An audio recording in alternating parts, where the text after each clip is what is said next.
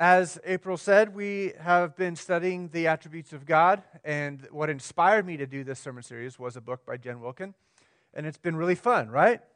Yeah, it's been great. So uh, today we are moving to the next attribute of God. Now, if you, so if the word attribute weirds you out a little bit, uh, basically all that means is that it's a characteristic of God. It's part of who He is. Um, so we have attributes, you and I do um, physical. Our personalities have attributes. It's just part of who we are, part of way of describing who we are. So uh, when we say the attributes of God, that's not a giant um, churchy word. It's just another way to describe who we are. Um, so what we did was there are uh, this. As you read about the attributes of God, depending on who you're reading, you'll have slightly different lists of the attributes of God, um, but they all basically say the same thing. Some guys um, will split them up um, more specifically, or we'll put two together because they overlap so much that they're kind of saying the same thing. Um, so the list that we're using basically describes God in 20 different ways. So there's 20 different attributes of God. What we did was we split them into two groups. Um, the first group is uh, the, the 10 ways that God is not like us, right? So, I mean, He's God, we're not, and so there are ways in which He is different from us. And so the group of attributes that we're going through right now uh, is called None Like Him. Uh, none of us are like Him. No one is like Him. And so this is the list of attributes that describe God as being totally different than us. So that's the group of attributes that we're going with through right now. When we're done with that, we'll get to the, the list of attributes um, uh, in which we are like Him, right? Because we are created in His image. So there are a lot of ways in which we are like Him, and we can actually see God through each other in those ways. So, um, this has been really fun, and that's going to be really fun differently. So, here we go. Um, the attribute that we're on today is called immutability. Uh, again, another really big, weird word. Uh, basically, all it means is that God is unchanging. God is unchanging. Uh, and so, if you've spent any amount of time in this world, you know that, again, that's a way that He is not like us, right? He is completely unchanging. Uh, scripture talks about this repeatedly and unapologetically. Over and over and over. God is described in this way. His person does not change. Uh, Malachi 3 6 for, uh, says, For I, the Lord, do not change. Therefore, you, O children of Jacob, are not consumed. Now, this, this uh, passage, if we were to read the entire chapter of Malachi chapter 3, we would see that God, what he's doing is describing the coming of the Messiah and his potential judgment on the nation of Israel. But here in verse 6, he says, For I, the Lord, do not change. Therefore, you, O children of Jacob, are not consumed. So, this is a verse of incredible mercy based on the unchanging personhood of who God is. It's wonderful. His plans do not change. Psalm 33 11 says, The counsel of the Lord stands forever, the plans of his heart to all generations. And his purpose does not change and Hebrews chapter 6, starting in verse, th- thir- verse 13, it says this For when God made a promise to Abraham, since he had no one greater to whom, by whom to swear, he swore by himself, saying, Surely I will bless you and multiply you. So the promise that God made to Abraham was that I, am going to bless uh, your family greatly. Through you, there's going to be this giant family, uh, greater than the sands of the sea, and through your family, I'm going to bless all nations. And so, as we see from that moment when God makes that promise to Abraham, all the way through Scripture, we see that promise being fulfilled. And ultimately being fulfilled through Jesus. And we now being included in the family of Abraham, the nation of Israel, the Jewish uh, ethnicity, we now have been included in the promises that God gave to them through Jesus. So the, the promises made to Abraham are still being fulfilled and given to us, right? So again, I'll start over. When God made a promise to Abraham, since he had no one greater by whom to swear, he swore by himself, saying, Surely I will bless you and multiply you. And thus Abraham, having waited patiently, obtained the promise. For people swear by something greater than themselves and in all their disputes, an oath is final for confirmation. So when God desired to show more convincingly to the heirs of the promise the unchangeable character of his purpose, he guaranteed it with an oath.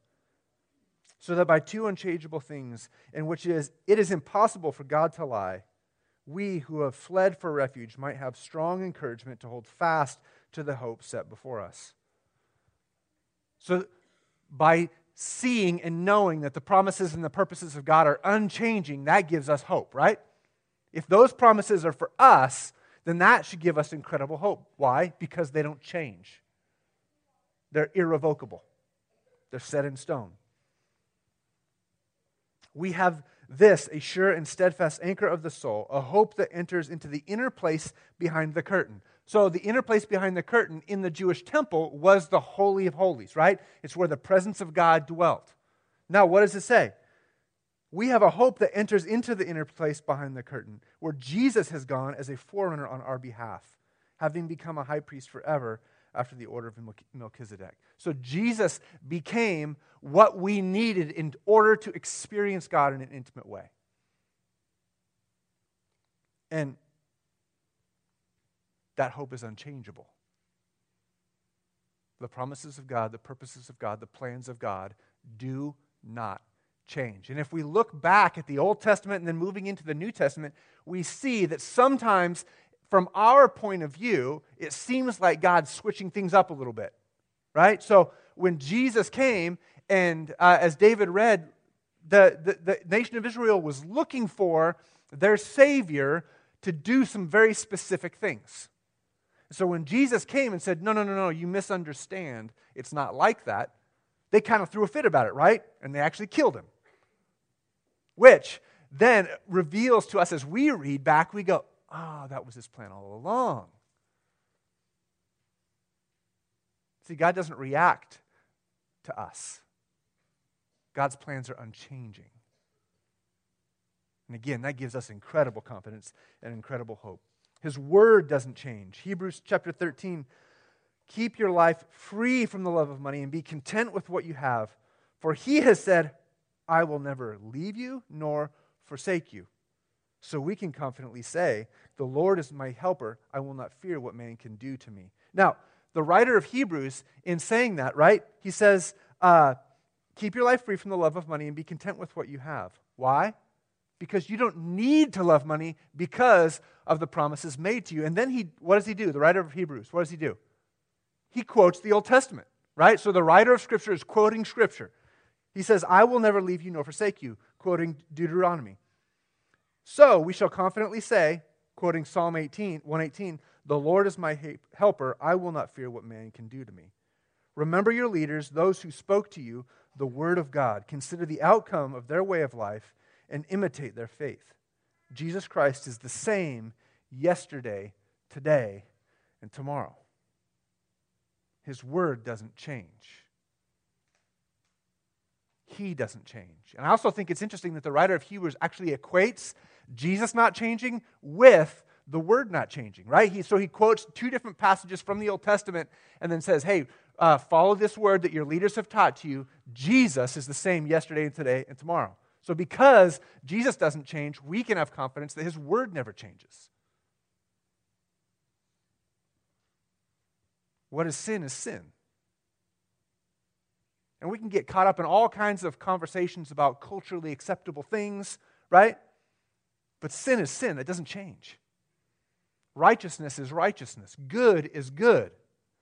It doesn't change because the standard of those things does not change. And again, in a world and in a culture that is constantly changing, that's an incredible anchor for our soul.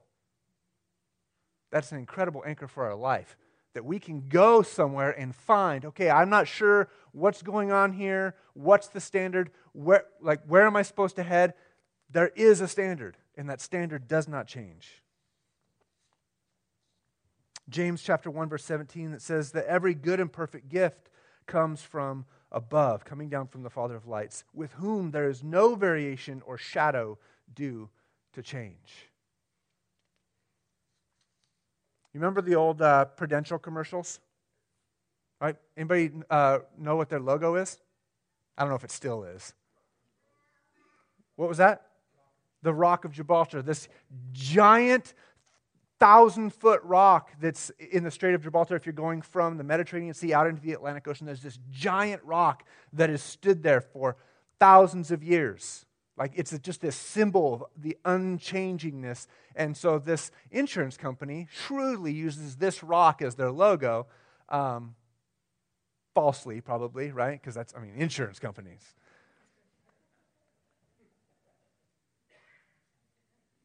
Sorry, Todd.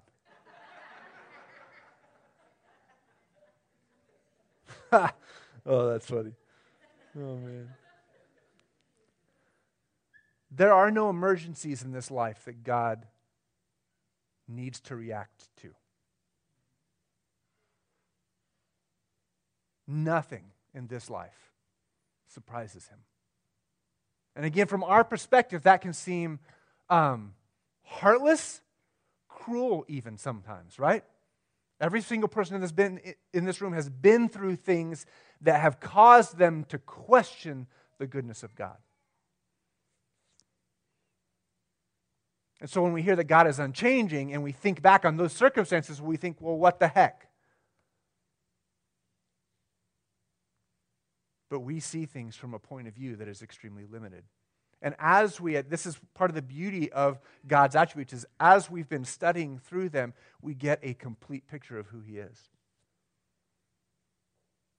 And so when we see His unchanging nature, that's something that causes us confidence, hope, joy. because we know more intimately and more uh, completely who he is and what he is like. Colossians chapter 1. Sometimes I think, I mean, for the most part, I think that the best way to convince us of these truths that we're learning about God is just to read how Scripture talks about them over and over and over. Because it's like in any one of these attributes, it's not like, well, you know, this verse talks about it. It's everywhere. It's everywhere, especially if we have the eyes to see, we see it all over the place. So, Colossians chapter 1, starting in verse 15. He is the image, Jesus, he is the image of the invisible God, the firstborn of all creation.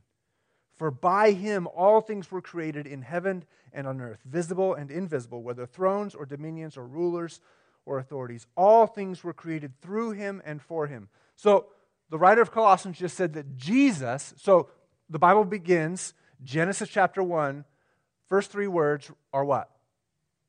In the beginning, God created the heavens and the earth. So the, the writer of Colossians just said, and what David read in John chapter 1 was, um, how did God do that?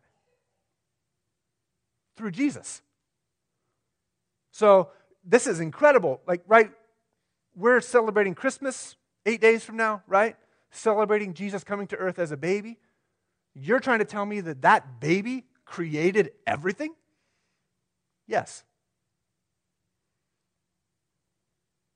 And yet he's unchanging? Yes. These are huge things to wrap our minds around. There's no getting around that. But the Bible talks about them over and over and over. All right, so he is before all things and in him all things hold together.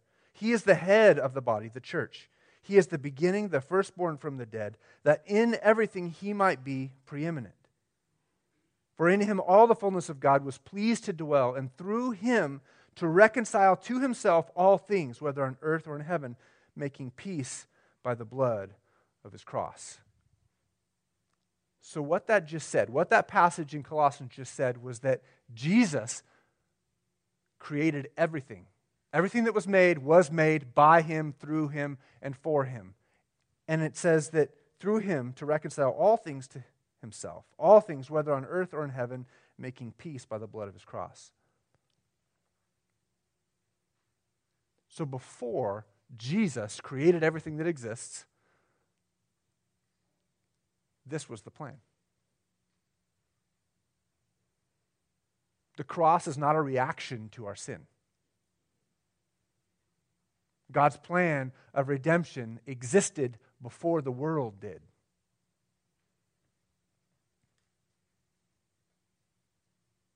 Again, that should give us incredible hope because that says that God loved me so much that He created me knowing I was going to rebel against Him and knowing that He was going to die for me willingly. and his willingness does not change based upon how good you are that day. Our right standing before God is through the blood of Jesus, not through uh, how many cuss words we didn't say or did say, or whatever standard of holiness that we line for ourselves. Our right standing before God is through the blood of Jesus, period.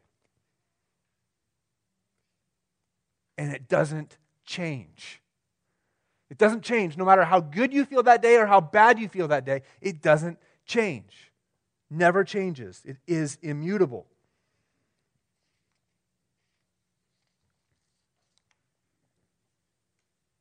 Isaiah 46, starting in verse 8 Remember this and stand firm. Recall it to mind, you transgressors. Remember the former things of old. For I am God and there is no other. I am God and there is none like me, declaring the end from the beginning. You hear that? Declaring the end from the beginning. There's no reaction. The end and everything from the beginning to the end has all been planned and has all been seen. Last week we talked about the fact that God is eternal and we talked about how mind blowing that was that time is actually a created thing and that God does not exist in it. He enters into it to be in relationship with us, but is never bound by it. So, this idea that God is actually outside of time and He is fully present in the beginning and fully present in the end now. And He's also fully present here with us. So it's not like God sees the future, he looks forward and he is in the, he's in the future, right? If we're going to talk about it using the language of time. He is. That's why he introduced himself to Moses as I am. There's nowhere and no time that he isn't. So there's nothing that surprises him. There's nothing that catches him off guard. I am God, and there is none like me, declaring the end from the beginning, from ancient times, things not yet done, saying, My counsel shall stand, and I will accomplish all my purpose. Not most of it, not all of it, except for the part that you screwed up, right? All of it. I will accomplish all my purpose calling a bird of prey from the east, a man of my counsel from a far country. I have spoken and I will bring it to pass. I have purposed and I will do it. Listen to me, you stubborn of heart, you who are far from righteousness. That's us, right? I bring near my righteousness, it is not far off, and my salvation will not delay. I will put salvation in Zion for Israel, my glory. I will put Israel, I will put salvation in Zion. Zion is what they called the city of Jerusalem. I will put my salvation there. Why is this important? We could talk about this all day, right? Why is the immutability of God, why is the unchangeable nature of God important? First of all, very first of all, it's like what we talked at the beginning, it's unlike us right? We are not immutable. And yet we use that type of language all the time. Right? Um, anybody ever been discouraged or hopeless and said, I can't change? Right?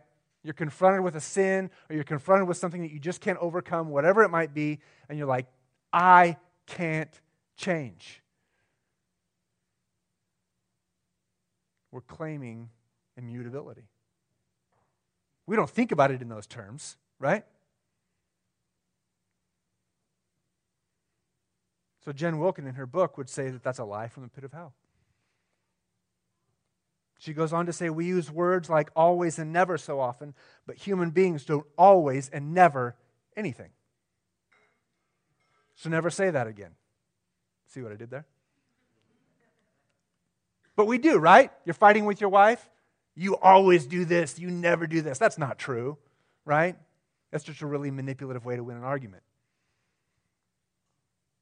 We don't always and never do anything, we habitually do things.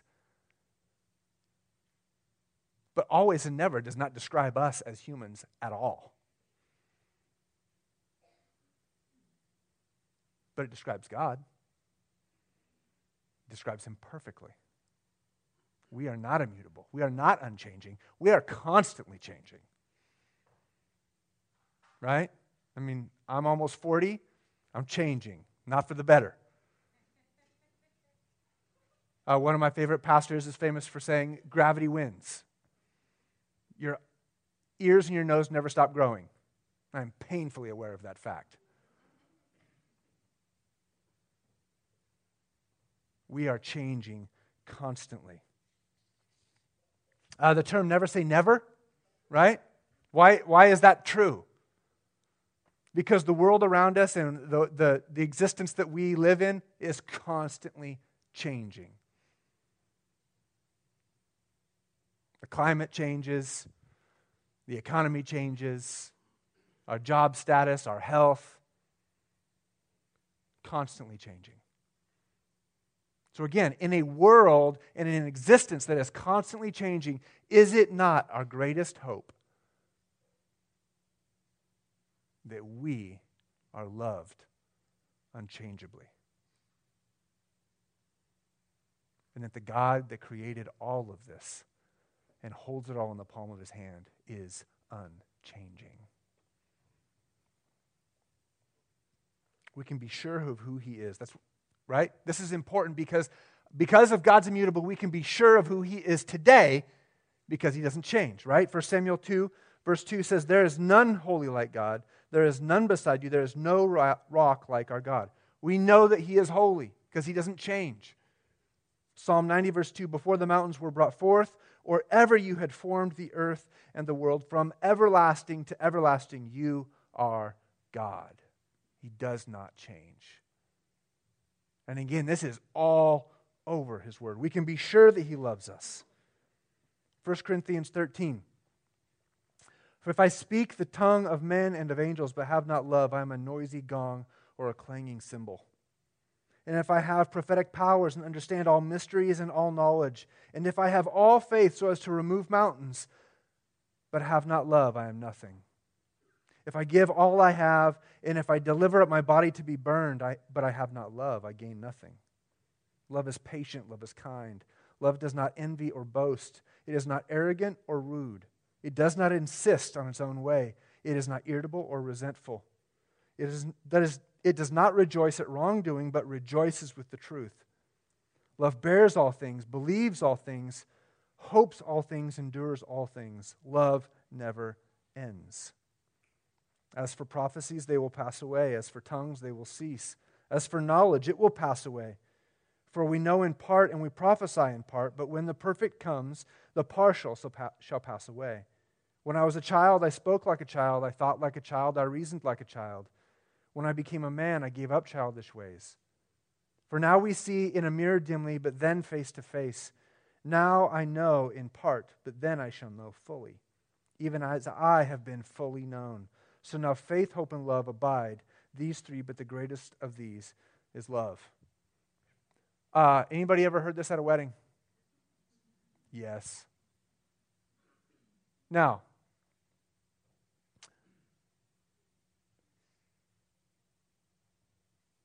the love that this is describing, is that a human love? I mean, forget everything that it says about being patient, kind, not envying or boasting. Anybody married? Anybody like, yeah, that describes my marriage. If it does, we need to talk after the service. I need some advice. Right? Verse 8 says that love never ends.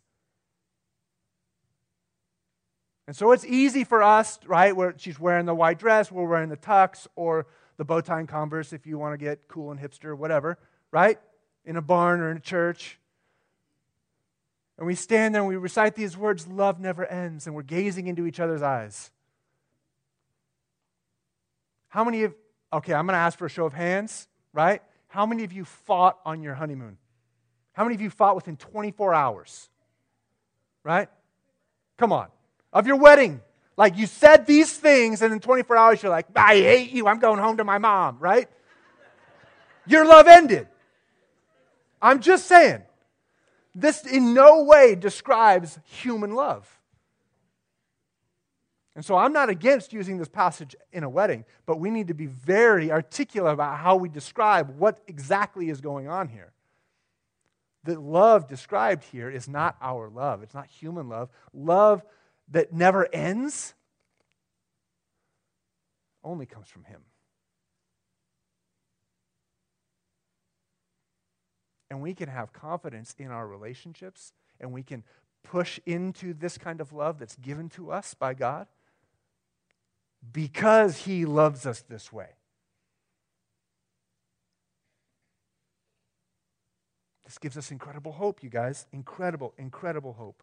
Incredible confidence. First Chronicles 16, oh, give thanks to the Lord, for he is good, and his steadfast love endures forever.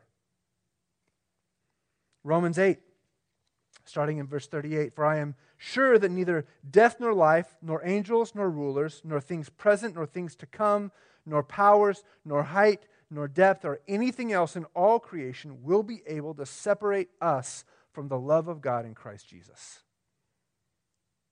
His love never changes.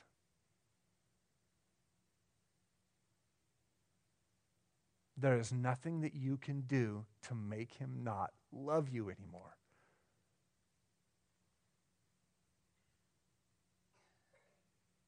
This is insane. This doesn't exist in our world. It only exists in Jesus. We can be sure that He will sustain us. Deuteronomy 36, which we just saw quoted in Hebrews 13, right? Be strong and courageous. Do not fear or be in dread of them. For it is the Lord your God who goes with you. He will not leave you nor forsake you. Psalm chapter 4 Answer me when I call, O God of my righteousness. You have given me relief when I was in distress. Be gracious to me and hear my prayer.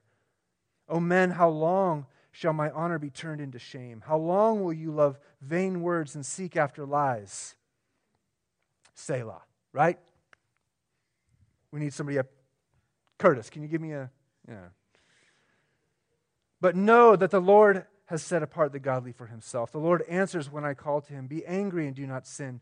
Ponder in your own hearts on your beds and be silent. Selah.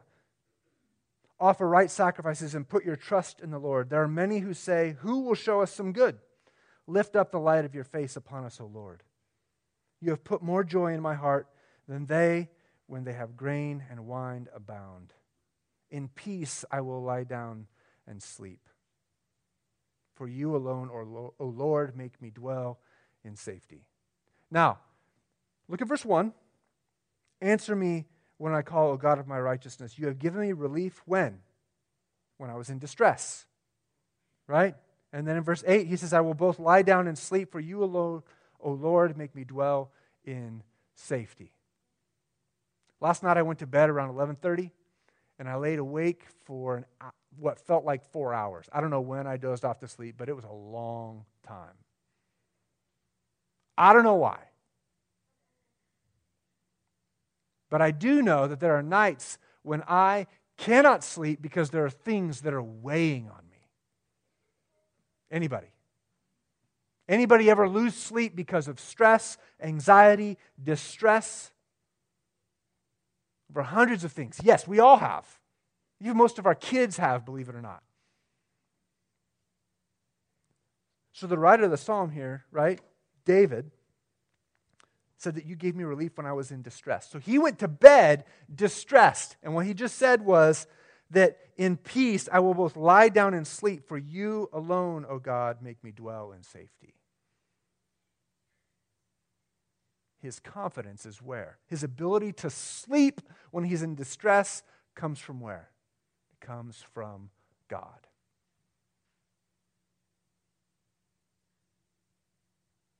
Like, if God didn't do anything else but just give us the ability to sleep when we're stressed out, that alone would be an otherworldly miracle. We can be sure of our joy. Um, one of my favorite books is by a guy named John Piper. It's called Desiring God. And in the beginning of his uh, of this book, he quotes a guy from a long time ago a French dude by the name of Blaise Pascal. And uh, I was reading an article a couple weeks ago called Blaze of Glory. So if you are near or over 40, you can get that joke. Um, his name is spelled B L A I S E. So Blaze of Glory. I don't know. Forget it. It's a bad joke. I thought it was good, but obviously it wasn't. Um, the first is this that all men seek happiness. So Blaise says this All men seek happiness. This is without exception. Whatever different means they employ, they all tend to this end. The cause of some going to war and of others avoiding it, it is the same desire in both, attending with different views. The will never takes the least step but to this object. It is the motive of every action of every man, even those who hang themselves. All men seek happiness. Jefferson High School last week had a kid commit suicide on the baseball field. I don't know his name. I don't know anything about him other than that he was obviously in incredible pain and discouragement and distress and hopelessness.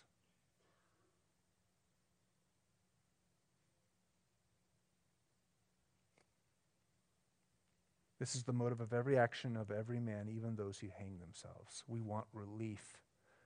We want joy. We want happiness. We want contentment. And in our desperation, we will seek it anywhere. The second quote is on the infinite abyss. It says, There was once in man a true happiness, of which there now remain to him only the mark and empty trace, which he in vain tries to fill from all his surroundings, seeking from things absent the help he does not obtain in things present. Like we're trying to fill up this hole inside of us with everything around us to make us happy. But these are all inadequate because the infinite abyss can only be filled with an infinite and immutable object. That is to say, only by God Himself. God's immutability, God's unchanging character is where we find joy. I'm not saying you can't be satisfied in your work. I'm not saying you can't have fun and enjoy great food or anything else. Listen, I love I love a great steak. I love my kids. I love my wife. I like working on our house, right? I got all kinds of things in my life that I enjoy. But if for a moment I place on those things my expectation for my unchanging joy, they will fail me. This is why relationships fail. Because we place on those people the expectation of an unchanging, completely fulfilled happiness that they cannot redeem. Only God can. So, God's unchanging nature and receiving God's unchanging love gives us the ability to love others and to be loved imperfectly. It gives us the ability to forgive others for not being God because we don't expect them to be God.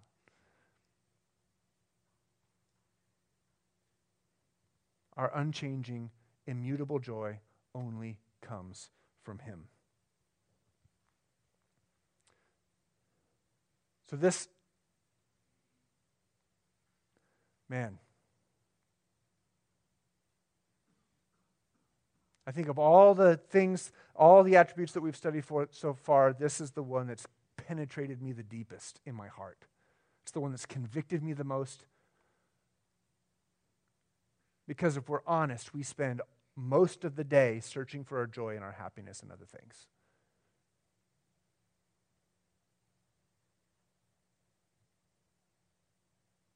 And it doesn't last. So we move on. And it doesn't last. And so we move on. And the brokenness that we see in the world around us, so much of it is caused by this. Our dissatisfaction in everything. While God awaits, arms open, unchanging. Unchanging. Waiting for you and for me. Amen? Let's pray. Father, we love you.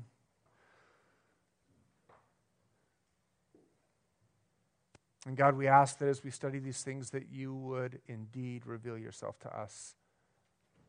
We have talked over and over and over about the fact that we cannot come to you except in a heart of humility. So give us that heart, Father. As we worship you right now, we just ask that you would transform our hearts and show us your face. We ask these things in your name, amen.